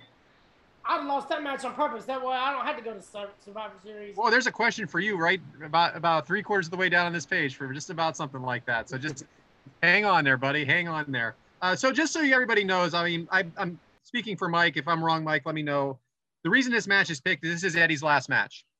Correct. Uh, before, he, before he passed on. So that that was, and I don't think anybody's ever really covered it before. Uh, so that um, you know, Mike just thought we'd do something different. You know, as this was his last match uh, at, before he passed on. So uh, we have Mr. Kennedy kicks the ring announcer out of the ring and does his own introduction. Coach, what did you think of this? I don't know how to do it. I don't have the voice anymore for it. Mister, how do you do it? Mister, I I loved it. I loved it. Kennedy! Something like that. Can I Yeah. say we're all jackasses on the mic, and it comes to this jackass literally on the mic, and we all just you know stage fright. right? No, it, no, it, it's it's definitely catchy, but to me, that's all he had his whole career. So Eddie uh, entrance this time, Devyn, compared to last time. What did you think? Uh, I liked it. Uh, this time it was actually after his heel run, so he was back to this music. Uh, after he currently had a different music for a little while, so it was kind of it was kind of recently uh changed his gimmick. What did you think of it, Mike? Did you like it better or worse than the? Did you like it better than the last one? Um, no, I like him driving out the car. Well, he was I in the car on both. Oh yeah, that's right. This one he was. Um, no, no, then I guess Oh I'm. Ah, man, I, I screwed you up now. You called love you out on your bullshit. No, you well, I had- this match. no, Right. no, I was, no, because I was when I was doing his bio, I was reading because he stopped coming out with the car for a little bit, and that's what I was thinking right there. I think I passed forward to the entrance on this. That's when he turned heel and came out to the Right, when he turned heel I was came talking out. All right, so I, I had to talk about the advertisements here too. We have AutoZone. What what do you got? in the zone. Isn't that? Didn't they have something on the windshield too of the car, like Oh yeah, yeah, okay, I remember now. auto, auto something? Like it was a website, like on the windshield. I, I think it was audio something. yeah, Yeah, there's a lot of something- I think- advertising going on on this. Yeah. So but then the, the real commercials were like uh, brought to you by AutoZone, Jack, uh, Jack specific, whatever that is. They made And, um, figures. Okay, and then you have Harry Potter. Devyn, who's your favorite Harry Potter guy? Because we know you grew up with this bullshit. Right. so uh, Here it is. I guess it'd have to be Hermione. Uh, What? okay. She's the I don't best. even know who that is. She was a whore. It's the girl. Would she ever be? She was with both of them. Come Harry and Ron. Hmm. So Adam, we have, Probably more ways than one. we have a team qualifying match here. Uh, have you ever been part of a match similar to Survivor Series? No, hell no. Okay, good answer. Um, uh, Yeah, James, you gotta, on the look, annou- you gotta, you gotta think. This is oh Southern wrestling shit. We're lucky to get ten wrestlers in the in the damn locker room to come out to have a match. Five of us together on the same side. Nah, you're asking for trouble, buddy. Well, that's what the whole idea of the of the Survivor Series match is. You always have some dissension within within the group, right? But but you the, those Southern wrestlers, you always got this big, huge guy that don't do nothing but stand in the middle of the ring. And then you got the two, or two or three of the work, the younger worker guys that does everything for the big guy. Everything. And then you got the one guy that thinks he shows his dominance because he's the lead heel. You, you got some other dumbass that just found it out in the crowd. So yeah, that's a hell of a Survivor Series to me. That's an Alabama Survivor Series. Evan, do you have something? If the six of us were a Survivor Series team, who'd be the last man standing? Um, Who's got the better cardio? Cricket, cricket, cricket. I'd be first eliminated. I'll take it. Oh, I got re- I got really good cardio. the other team would gang up on you for and definitely eliminate you brag. first. I got good cardio. That don't mean shit. I'm getting punched in the head. yeah. And then, you know. Um, who is who's on the announce team, James? Are we gonna go two for two? here we go. Taz and Michael Cole. How many Oh Z's? my gosh, what a surprise! How many Z's? Who knows? but they So- uh Oh. they definitely uh couldn't really tell the story because there wasn't much story to tell on this one. No. You got Mr. Kennedy yelling, get him off me. I thought that was an interesting spot. We had the handshake, Adam. The handshake and then the smack. So how many times have we gone through this about the uh, shaking hands in the ring? All right, I said it. All right. Poke of the eyes by Eddie. Again, does he have Flair in mind with using some of these antics, coach? Do I have a problem with it? No, I don't. does he does he does he you think he takes after Flair? You think he oh, he is okay. after Flair? I think he takes more after the flair and, and pomp and circumstance he was raised in in the luchador culture, whether he was in El Paso or Juarez or wherever. That's what he was raised around, and and being flamboyant and you know outgoing and really animated. That's part of that. I think Ric Flair is definitely uh, in that vein, but Eddie was a different kind. Eddie was like kind of hood kind of like get you, where Ric Flair was more classy kind of get you. It just had a different vibe to it. But So it, I, yeah, go ahead. So then, um, you know, he, how how does he get away with continue to be a babyface with this? Well, I think the culture during that time, again, I keep talking about culture, but that's what drives storylines, was that kind of chill, low rider. Uh, in the 90s, the popular music back then was Snoop, so it kind of had that vibe to it. And uh, he was just cool. And uh, I think the cool factor goes a long way. I mean, He, he everybody likes cool, too. whether you're a good guy or a bad guy. He includes the crowd too. Like when right before he does something, he look at the crowd and like get them involved, get them in, into it with him. Right. And I think that just that little gesture right there, just adding them in it, makes a world of difference. And he did stuff like that no matter what, heel or face. His whole Yeah. time, he would always do those cheap little pops. It was always behind them when they did it too. So I I just listened to um on ad free shows. I listened to this thing called In Depth, okay, and it had um Dominic D'Angelo uh, as a host, and it has um I can't think of Tom DeShans, DeShans, and Tom DeShans called Macho Man. I, I thought this was this is nerd shit, man, for us. he, he called Macho Man what's called a flat character, and what that means is whether he was heel or babyface, he never really changed who he was. Where a round character actually changes into something else. But even wh- whether like Macho Man was a heel or babyface, he was the same. Would you consider that the same for Eddie? I would. Like I said, and it, like, that's his move set too. He would do the same thing there. He'd come out and he would be the same person no matter what. Just depend on if the fans booed him and cheered him. Again, I highly recommend that show for all you wrestling nerds out there that just like to get in depth about absolute nonsense like we do. Very, very good. Uh, so then Didn't- didn't they just come out with the NWO show?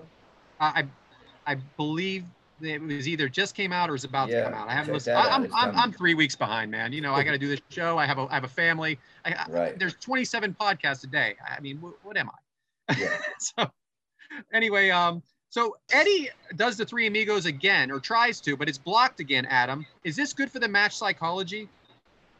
Depends when they do it in the match. And if it's something in the beginning of the match, I can see why they'd want to block it because they're still kind of fresh.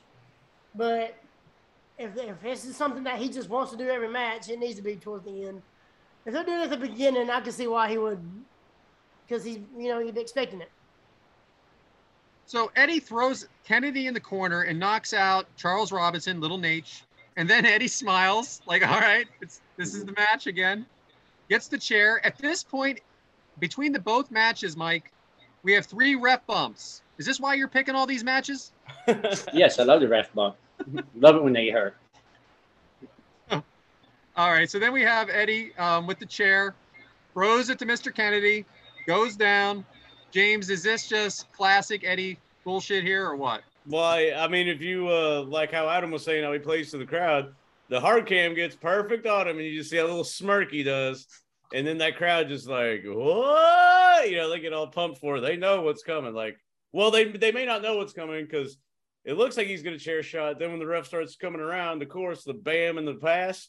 That's, I mean, that's classic. And even on commentary, they're like, "That's vintage Eddie Guerrero." You know, like, I I mean, you the just front row out here was laughing their ass off. I mean, all of them yeah, clapping and laughing their ass off. it's that shit, man. Play the hits. And the little thing Eddie does when you see him stand up, he's laughing at Kennedy. He's like, "Oh yeah, my head." Then he goes back to like, "Oh, settling his head." He's like, "Oh yeah, I forgot. I got to set my head." Just that little stuff, man. Just it makes it awesome.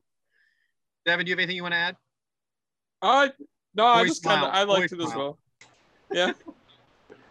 However, DQ, our second DQ of the night, Mike, right?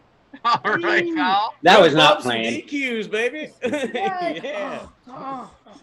So Kennedy hits Eddie with a chair. And like we said before, this is Eddie's last match. Um, was the match too quick? I, I was going to ask this, but I mean, it's just a regular TV show. Like, this isn't a pay per view or anything like that. Uh, Yeah, this is out of context to make that like judgment. Like this is taking this way out of context. You never know where they were going with this. correct. What, did, what were you going to say, coach? Well, I, I did a little research on this uh, match. I want to uh, credit Chris Van Vliet. He did a great interview with Mr. Kennedy, and I listened to the uh, portion that dealt with Eddie. Listen to this. After this match, Eddie, Mr. Kennedy, and Chris Benoit all went out to dinner at a steakhouse after this match. And then they all went their separate ways. And the next day they found out. But imagine sitting at that dinner table. You're with Eddie, Chris Benoit, and you. He didn't tell many stories about it. He just said, We had dinner together the night before he passed. They talked about the match. He said he was real nervous. That's why he kept grabbing the ropes. And that's why they had a lot of hold moves because Eddie had to talk him through a lot of the stuff. James, where was this again? Indianapolis, Indiana. Okay, I was just curious. Um, Yeah, that's I great, coach. I appreciate that info. I got another thing too. I watched um, the Monday Night Raw after this one, the Eddie tribute, and I think it was John Cena. Might be wrong on that one, but he said that Eddie was in the back when he was in backstage. You can tell he was always hurting. He just wasn't himself all the time. But as soon as he went through those ropes, like it cut off. Did- Could you tell anything was going on with him being in that ring? Like he was hurting in any kind of way or having a hard time or anything? No, You knew- not if me. you know what to look for, you could kind of see it. You could see it, Adam. Nice little eyes. bit, just little stuff, you know. Like when he gets when he gets ready to do the suplexes or something, you see a little extra grunt, a little extra stutter step. Uh, when he goes off the top rope, maybe he didn't jump as high, just you know, just little stuff. But he was the ultimate fucking worker, man. God, he was so good. His So I just want to throw throw this out there. Um, we can do 27 episodes on Eddie Guerrero. I don't think this will be our last time. So even though we just did these two matches, you know, I can see us doing a lot of Eddie matches down the road. As wrestling fans, you know, everybody is, as an Eddie fan. So. Anyway, I don't. Anybody have anything they'd like to add to this match? I appreciate the extra commentary at the end there, Coach. And I, I don't know why you're laughing at me, but Oh no, I'm not laughing at you. oh yeah, Uh, sure, whatever. I, uh, nah. you know, no, here, here. You want a shout out? the whole time. This is a text from Anthony Pyrus telling them, telling me about where him and his wife went yesterday to spice up their life. If you want to find out more, ask Anthony Pyrus. That's what Yeah, I'm taught good. me. I'm good. Uh, I'm good. I'm sorry I asked. Uh, back to you, James. right? Spicy, huh? I can't make this shit up. Well, well, uh, you know, good stuff. Uh, well, Mike, uh, do you want any like closing things on the, you know, Eddie? Like you picked these matches, so anything? Well, I mean, kind of like what Brad was saying, this definitely isn't our last Eddie Guerrero matches or anything. Um, I just thought Eddie was he was different in the ring. He was unique, one of a kind, Mhm. and that's one reason why I wanted to do Eddie Guerrero. And you know that JBL match was a gusher match, and the last one, you know, at the time we didn't know was that. So a lot of people didn't see that match. So that was another reason why I didn't watch it live. So that's another reason why I wanted to throw that one in there, just so you can see his final hurrah, his final goodbye. I didn't realize before you picked this match, Eddie Guerrero's final matchup was on my eighth birthday. Wow. Such an asshole, That's dude. You're just such an Well- asshole. We get I didn't mean to You're say it like that, all but it was like it was just kind of like a shock to me. Like uh, I was only eight years old when he passed away, and I've watched hundreds of Eddie Guerrero matches. Like I'm only 24, and he's meant a lot to me in my professional wrestling like fandom. So I I really think that we should have honored him greatly in this episode today. I'm glad you feel that way, Devyn. Coach is such an asshole to Devyn. Oh, I'm gonna have to sleep in the hallway probably. Ah, No. you're sleeping in a room, pal. I don't know why I got so excited there. Nah. Maybe I should sleep in the hall. Because we're gonna be making clips, right, Devyn? We're gonna be making Heyo. clips. Um. anyway, All right, so what's next on the? Uh, Yeah. so I guess uh, Got we weird. Have, uh, r- you know, anybody uh, got any remaining topics they'd like to discuss with our Hey, fans? all right, listen, listen here. I ran across this one just now. How, how about a cowboy walks into a German car dealership? He, sa- he says, Audi, Audi, Audi, Audi, There it is. Audi, Waka waka waka. Audi.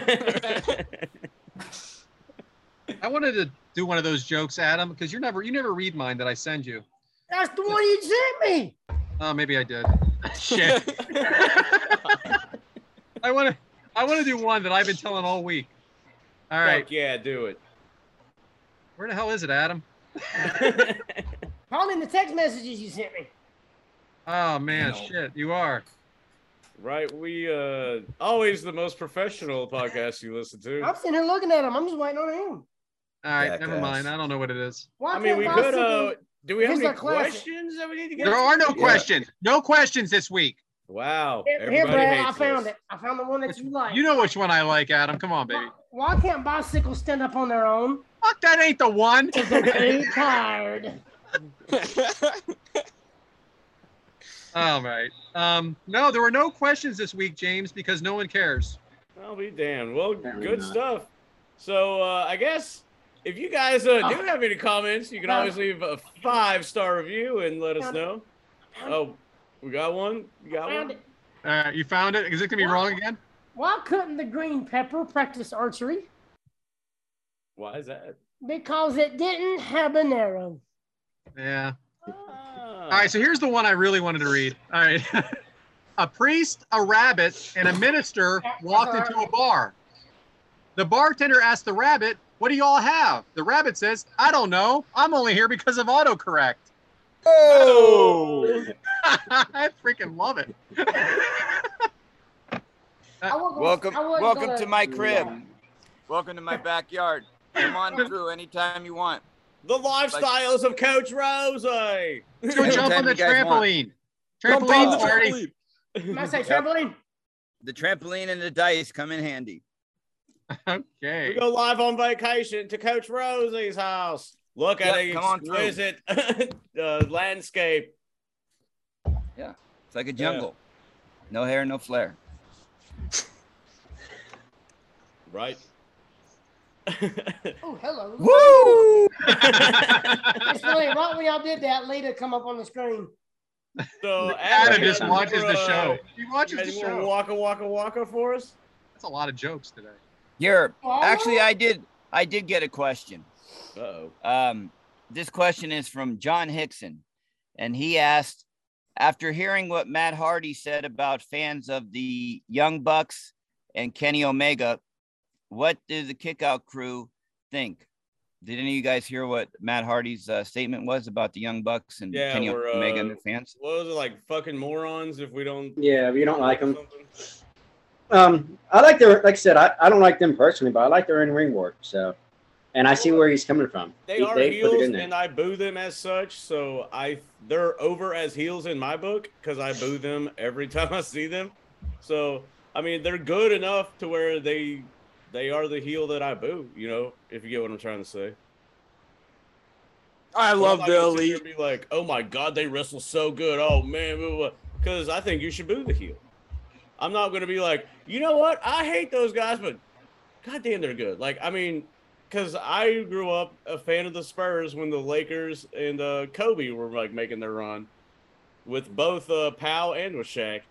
And my thing is, I did respect Kobe's, uh, you know, skill, obviously because he's good, but I'm not gonna cheer for the guy like ever, you know. So it's kind of one of those things. Like, yeah, I get that they're good, but that doesn't mean I have to. I have to like them. Go fuck yourself, you know. Sorry, that's how I feel about that. Well, at least you have an answer. Yeah, I mean, I respect their talent, but that doesn't mean I have to be like, well, you know, they are bad guys, but I'm going to cheer them because you know they have a lot of talent. No, they're fucking heels. Like, I, I don't know, because I heard uh, Alba say some things, and I kind of was like, yeah, you can respect them and still boo them. You know, it's what heels are. Correct. I agree. I 100% agree. 100% agree with that. You can still boo them just because Yeah. they're talented. That they're heels. You're supposed to boo them. What they're there. I love the elite, but I agree with that. That if they're heels, you shouldn't like them. You shouldn't Yeah. want to root for them. They are heels. I root But for now- moments. I root for moments from heels. We know Devyn loves better. them. He's probably going to write a fucking, you know, And Oh, what that's do you Young Bucks? What, what's your suck off the Young Bucks uh, segment today? Go for it, Devyn. You're up. Just suck it, Devyn. I know you like the I thought you said Ed. Devyn. That was last week. Right. Ed does not like the Young Bucks. We know that. Ed doesn't like anything. Oh, That the Young Bucks, the elite, Memphis wrestling. all of them. I love them all. Kenny Omega's back in AEW. It's fantastic. It feels great. Yeah, and at the time we're recording this, that card sucks. so uh, we'll see how uh, you know this is going to age, but as of right now, looking really forward to All Out. Glad I spent a fuckload of money on those tickets. I didn't spend No, shit. yeah. I haven't bought them yet because I know I'm gonna get them Oh. cheap. No, they are. Oh. Hey, but I got you another shout out. I got another shout out here. Mm. This is a big week for Money Mike. It's his first week as a teacher. Uh, I think school starts this week at St. Bonaventure, where he's a first year college professor. Go Oh, yeah. boners! Yeah. So I want to uh, throw that out. Money Mike, congratulations. Live your dream. And uh, is a noble profession. Best decision I ever made. So, on behalf of the Kickout crew, good luck, pal. Yeah, I also got something negative to say about Money Mike. I appreciate Great job with your job, pal. But listen, when you ask a question four days after the episode came out, we aren't going to get to it. All right. Can we pay attention? I understand you got your lesson plans you're putting together, but you used to be on, you're the first guy always on uh, Mailbag Monday. First guy, you're three to four days late on our question. You saw the dates. Come on, dude. Well, See they're you- see you- famous. See you Friday. He See you Friday, them. He's See you not coming. He's not not? coming. No, What? He's not coming. No, he's got school stuff. Yep. Oh, that Mike and Brad have This is for nothing then. This is not no, we don't. I was I was setting this I up. will say teaching is such a good profession that a coach is getting out of it. So you Yeah. know, take those words with what you will. Well, By the I've way, shout out to Coach. years. Shout yeah. out to Coach for his forced mor- mortgage sale. Yeah, Yeah. thank you. Great job, buddy. And more importantly, my son went off to school, so we, we Yep. dropped him off a couple days ago. That was bittersweet. That most certainly is. Most certainly is. So I have this bullshit segment that I wrote here. Pete. Hang yeah, on, that's check- a good transition. Check the date today. Nine months from now, Coach is gonna be a granddad. I wouldn't put it past him, but I Let's- mean, let- he knows how to put a grandparent shit out of this. all right? hey, we're good. I wrote this thing, James. I I don't know if I want to do it now uh, because I'm trying to replace Meth Mary Kill. And Thank uh, God. well, not permanently, pal. You're gonna have sex with the guy again for sure, with or without the F Mary Kill. All right. So Don't make promises you can't keep. But so I, I I did this thing called just a minute, and what I'm gonna what I do is there's all these topics, and you guys have to talk for a minute on it, and I time it, and it it's supposed to be funny, but I don't know. It That'll sounds better. It sounds seats. better if we're all really drunk, if you know what I I'll- mean. But I'll We're do not. it. I'll do it. I'm creative. All right, so I'm timing you, Coach. So let me get my uh, trusty stopwatch here. Is it on your wristwatch? Ah, let's whatever. I'm gonna use my phone. Yeah, the so what I wristwatch write down for coach here? Coach. So just a minute for coach. I wrote down going to the gym. Start. Wait, now is this a positive story or is just any story? I don't give a shit. going to the gym. All right. Um, last week, a friend of mine and I went to the gym, and boy, we had one epic experience. We got on the chest press machine, and all of a sudden, I look up, and his dog balls are hanging down in front of my face. I'm like, listen, buddy, you can't put some draws on. I don't want to stare up at your dog balls. So he goes, fine. And he goes back to the locker room. Well, I need to continue my lift. So I go to the next person that wants to uh, spot me. And I said, Hey, buddy, you want to spot me? he says, Sure. Comes on over. And then I do it. And all of a sudden, he turns into a werewolf. So I'm like, You know what? Screw this gym. So I walked outside and went to the Starbucks next door. And they had a flyer about this gym down the street. So I was like, You know what? I still need to work on my legs because I can't skip a leg day. So I went down to that gym down the street because it had a free visitor pass. So I walk in there, and all of a sudden I see Brad Pitt, I see John Travolta, I see Laurence Fishburne, and I'm thinking to myself, this is one classy joint, except it's missing one important person Richard Simmons. I went to this gym because it was a R- Richard Simmons gym. He hasn't even been in public in seven years, but I was able to get my leg day in. I was able to do it with Chris Hemsworth, and all was well in the world in Phoenix. I don't know what happened to my friend, but hopefully he's wearing underwear today. Freaking coach. Look at this guy going two minutes, by the way. that was two awesome.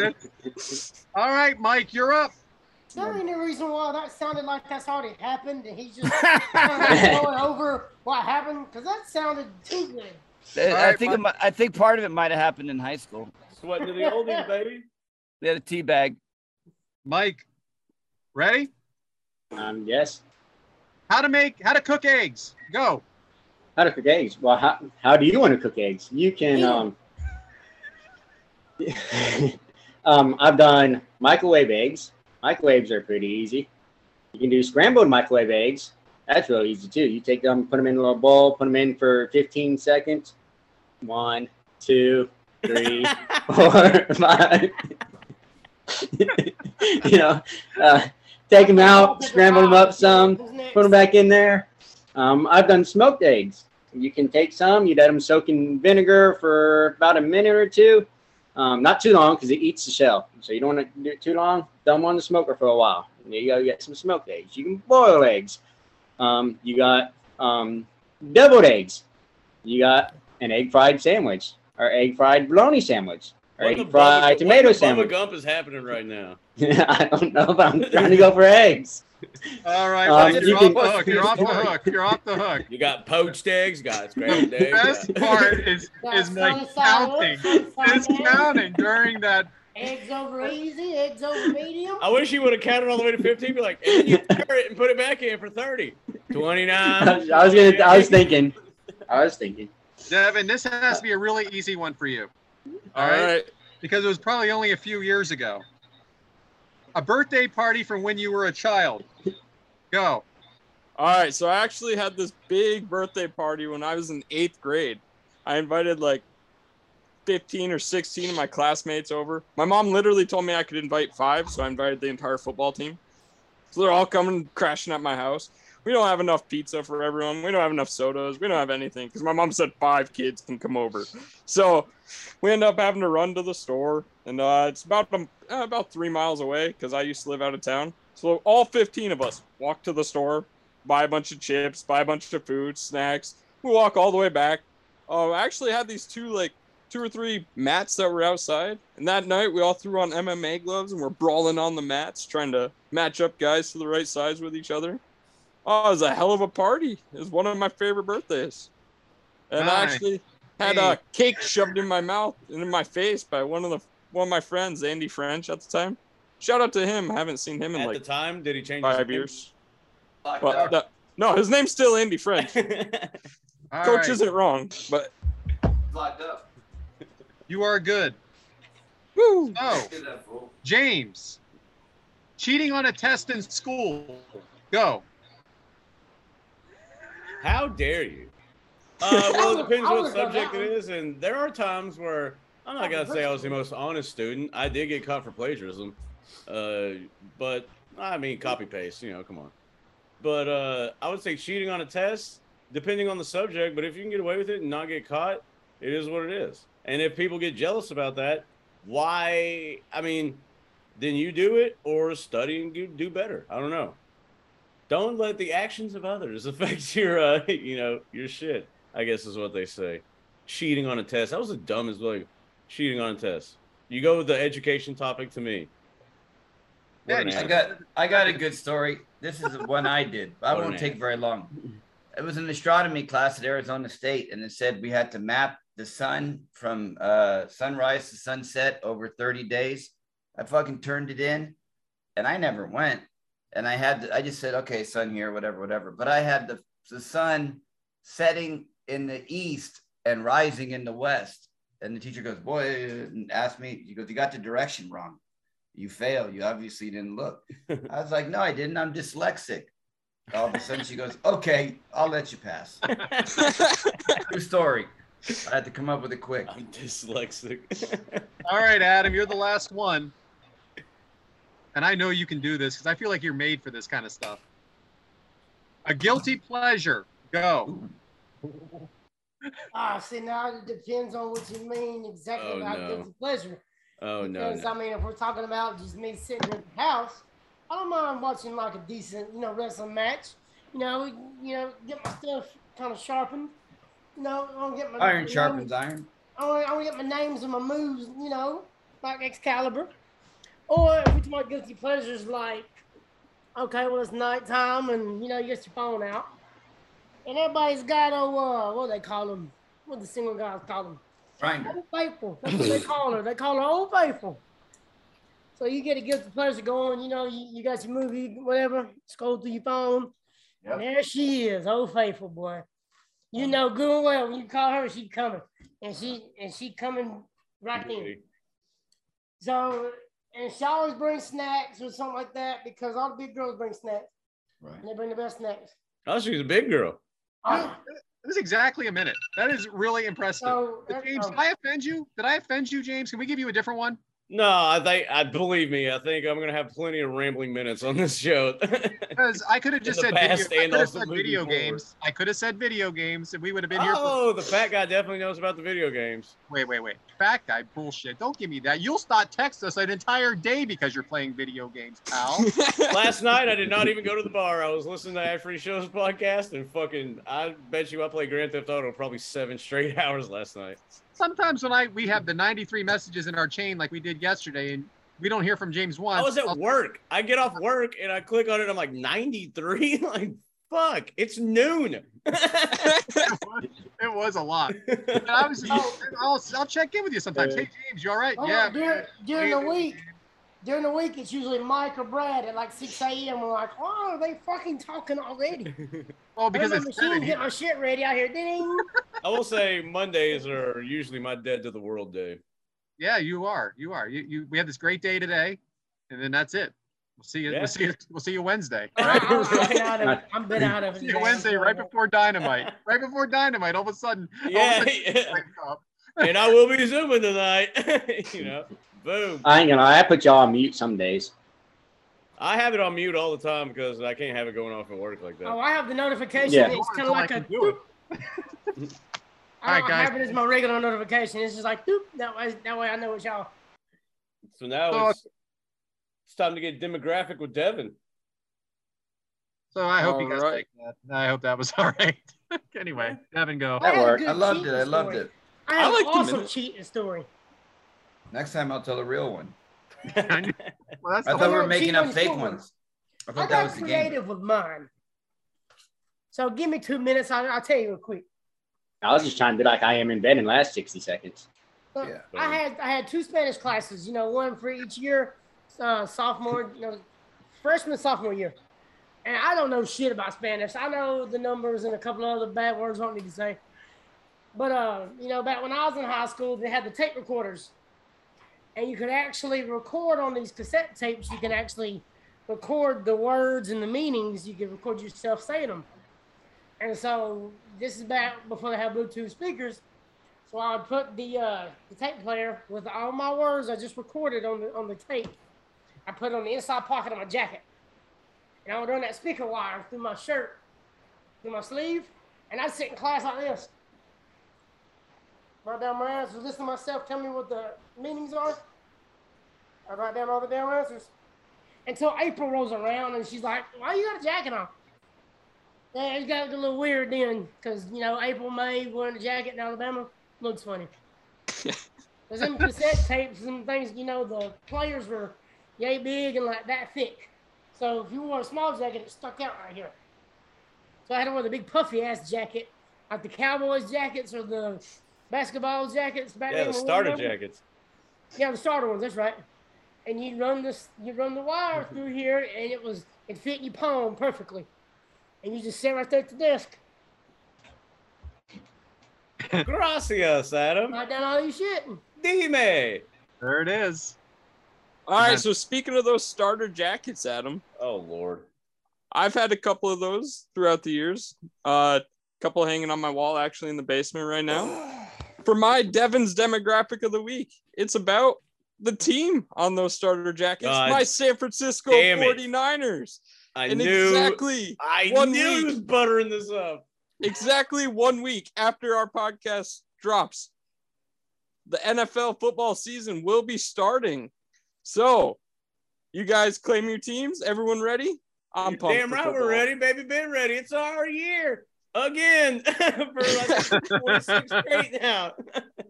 Uh, I was in yeah. third grade when they last won the Super Bowl. I'm almost 40. so uh, let's go. I've never been able to see my team win a Super Bowl. We've lost two while I've been alive. I went back and watched the old, you know, the old Super Bowls that we got to win. But the I rest of you guys, one. claim your teams. Tell me, tell me if you're ready or not. I'm ready. Philadelphia Eagles. I did your Super God, Bowl. I hate both of y'all. They just happened to beat the best team probably of all time, the New Who's England next? Patriots. Who who likes the Packers next? Let's get all the Cowboys rivals out of the way. I mean, my God. The Packers are the Cowboys' rivals. Oh, who aren't your rivals then? Not even Well, your, when you're America's team and everybody hates you, I guess everybody's your rival. your rival are your rivals, the Washington Redskins. Uh, well, you racist ass. Yeah, they're the generals or the commanders, whatever the hell they are. Red Hogs or something, right? Yeah, they should have won with Red Hogs. Daniel Snyder's about to not own that team anyway, so we may be talking something else. Coach, are you an Arizona Cardinal fan? Nope, I've been a Denver Broncos fan my entire life. It was passed Entire on. life That's since right. Yeah, no, my dad was a Broncos fan. Uh, he went to school with the Bronco by the name of Craig Morton. I think he was a losing quarterback He was. the Cowboys. he used to be uh, yeah. Roger Staubach's uh, backup. They used to uh, switch out quarterbacks. They were no, they were famous for that. So he knew him And then we went with somehow. Staubach. So we just rooted for him as a kid, and I got to suffer through all the losses in the 80s and the 55 to 10 to the fucking 49ers. Uh, and But I was also born. got to be there for the drive and for the strip. Yep. And uh, and I got to be there for uh, the Cam Newton one most recently, and hopefully with the addition of Russell Wilson, a rental quarterback, like we did, we can win another one like we did with Peyton. So, like and Russell Wilson's uh he's married to Ciara, So we're gonna get a little spice in uh, Denver, and Oh, and the. Bron- and the Broncos were bor- uh, were bought by Walmart. The Walmart family owns the Broncos now, so I'm really excited about the Future. They future. own two NFL franchises. So those jerseys are going to be half price. I don't care what they are, as long as they put the best of the best on the field. And uh, who who knows? We got an exciting new coach. He was the offensive coordinator for the Packers, and I'm excited for the season. Courtland Sutton's going to have a huge year. So if you got a fantasy draft, take Courtland Sutton. He's going to have uh, DJ Metcalf like numbers. Supposed to freaking draft Thursday night. I'm like, what the freaking hell's that? Mike, you and Adam, you guys both Falcons fans? Uh, yeah, I am. I'm not big on NFL. I'll watch it, but I'll go with the Falcons. And I like how James is still just holding up. Oh little man, baby, there. yeah. You want to talk shit? We'll talk it, man. I got, I got. You want to do my minute topic? Shit, I can do a ten part series on this upcoming season talking shit about the Cowboys. I got about 20 examples on why I don't watch the NFL right there. Yeah, I was about to say. I know Adam's a Yeah, straight up I'm- college fan. I'm more of a college fan than NFL, but They they're I'll go with SEC Atlanta. boys. Of course, they're college fans. You know. We have to. We ain't got what the shit NFL team down here to cheer for. I'm a Notre Dame Irish fan, but I'll be rooting for uh, West Virginia this Thursday in the uh, backyard brawl against Pitt. for sure. And I don't know if any of you guys have seen shit, Desmond bro. Howard's college football playoff picks, but that's a failed drug test. What that fucking dude put up. That's all I'm saying, I forgot all about Notre Dame and West Virginia playing. right? Evan, do you guys actually think you have a chance this year? The 49ers? Hell yeah. I think we got a huge chance. Re upped our defense. We got two quarterbacks, either Trey Lance or Jimmy G. Yeah, Trey Jimmy Lance G. is announced as the starter, but Jimmy G's still on the roster. So What what happens when for- Trey Lance throws his first bad pass of the season? Hello, drama. Yeah, it's gonna be awesome. He gets you behind the center and throws you have another no quarterbacks. uh, he'll be all right. You guys Uh, are like nine to six. On Right? Defense is stellar. Yeah, you Defense is pumped. Defense is ready, Yeah, they're amped gonna up. be pissed off and they put up nine points. You guys just started talking about college football, so that got me ready for Syracuse. They're starting this weekend against Clemson. Actually, I think I said the wrong. I can't remember who they're playing. Never What mind. exactly is an orangeman? We're just orange now. It's just- not the orangeman anymore. It's just the big orange. Just orange. Yeah, Yeah, that's, that's stupid too. sorry. I didn't choose it. Welcome. nice I one. gotta say. All right, but that was my Great Devyn's demographic of the week. You got you got James excited for Hey, sure. and you know what goes well with football? Some motherfucking uh, food. So, uh, Mike, what you got on the meat minute this week? I got something I'm cooking tonight. Nice and easy. To me, ranch pork chops. What you're gonna do? Just get you a little bit of uh, ranch seasoning. Put it on them, a little bit of maybe salt and pepper. Throw them on the grill. Cook them in the oven. However you want to cook it. Fry them up. That's it. That's it. Right? Uh, That's all you gotta do to it. There ain't I nothing like special how to do last to it. week was like soak your chicken. Oh my god. Well, those you you had to. This one you're not soaking it. You just put some ranch seasoning on it, salt, pepper, throw it on the grill. This was Mike's meat 20 seconds. Yeah. I Brad made me do my minute earlier. Yeah, so right. I already I, I had to talk about eggs. His wife told him. Mike only has two minutes worth of segments in it, man. He did a bio on Eddie. He did his minute, and now he, he ran out of time for his uh, meat minute. His wife told him to make it quick. That's good, Mike. Uh, next week, Next week we'll be in Chicago. Yeah, we need it. material to post. So if you want to be on the show, holler at us, and we'll you know shoot our clips. We'll all be in Chicago, having fun, hanging out, ad free More- shows. the more you Guy come up weekend. to us and tell us stuff to do, the more you'll be on the show. and That's like true, that's Friday, right. Friday we don't have anything starting for Top Guy till six. We're gonna be at the hotel. We're gonna be around. You guys gonna be around a little bit Thursday. I don't know how many people will be around then. There's gonna be plenty of time, downtime at a bar. I have a feeling to have some. Yeah, I mean, uh, may try to flick the bean on Friday, and then and then maybe go downtown and see that too. Yeah. so it sounds like a good time uh, to just get involved with our show.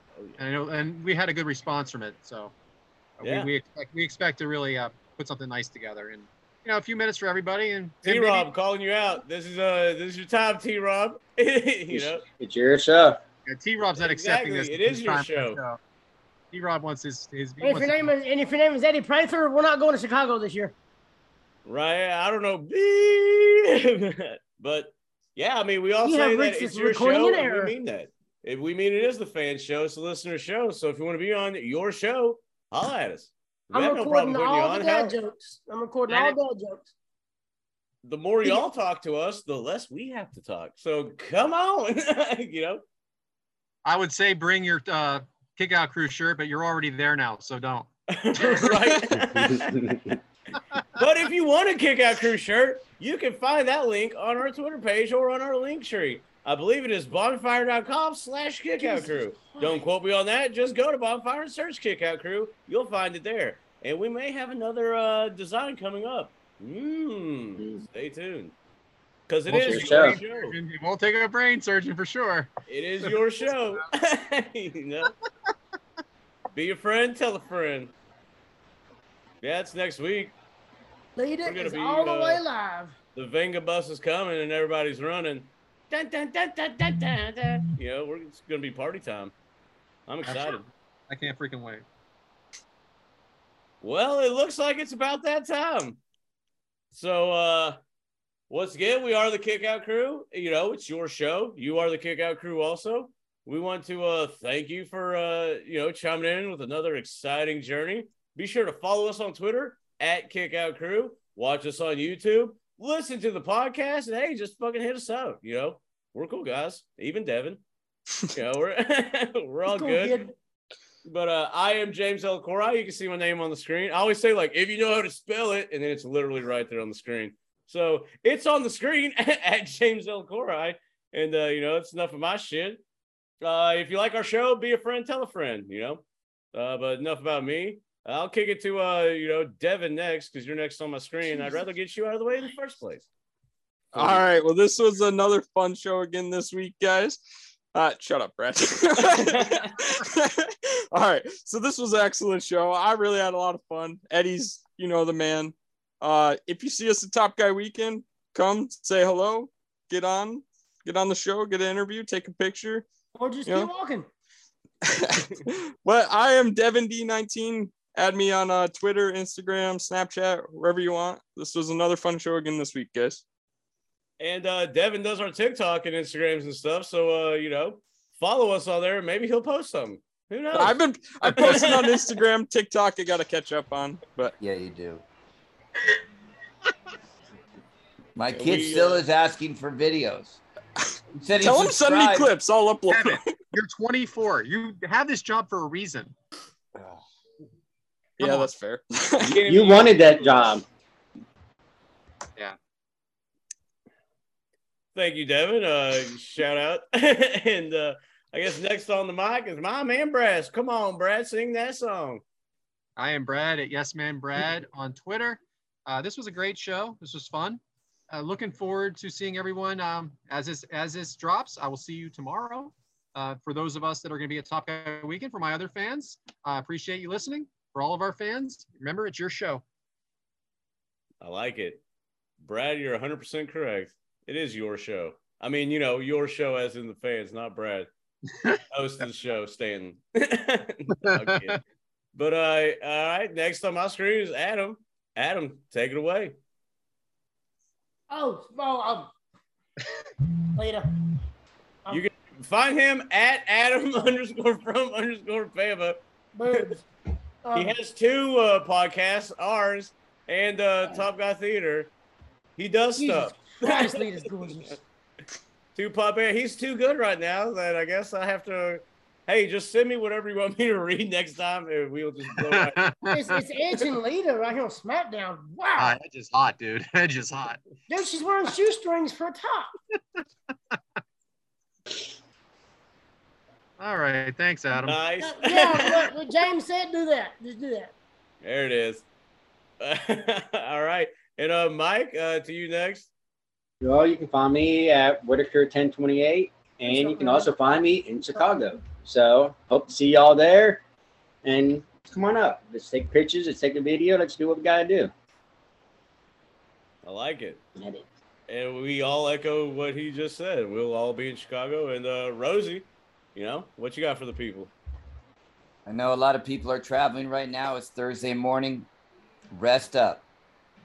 rest up because this is going to be one of the best weekends you're going to ever have. So get your Z's right now because it's on like Donkey Kong this weekend. We got JR's After Hours. That's going to be off the chain. It's going to be just like um, that one time they all drank together. It was Eric, Tony, uh, I forgot who the other ones, but JR, but they're having that. That's going to be Saturday night. We got comedy shows. We got wrestling. This weekend has it all. All right. And to top it all off, we got All Out. And I'm going to make a prediction right here. Ricky Starks goes over as the uh, premier uh, shooting star after that, after All Out. Go Ricky Starks, beat Powerhouse this weekend. Oh yeah. We're behind him for sure. I can see that. That's uh that's actually a pretty good prediction. I kind of I would like to see that come to fruition. I think uh it's about his time, and maybe this will be his uh coming out party, as they say. You know, maybe he will be going all out. But that's enough. Uh, I guess that's enough for us. Uh, thank you, uh, everybody listening. And uh, like I said, you and us, we all are the kick out crew. Because when life gets us down, we kick out it too. Because that's what we all do. Because we're the kick out crew. Enjoyed it, everybody. Thanks. Peace. Later.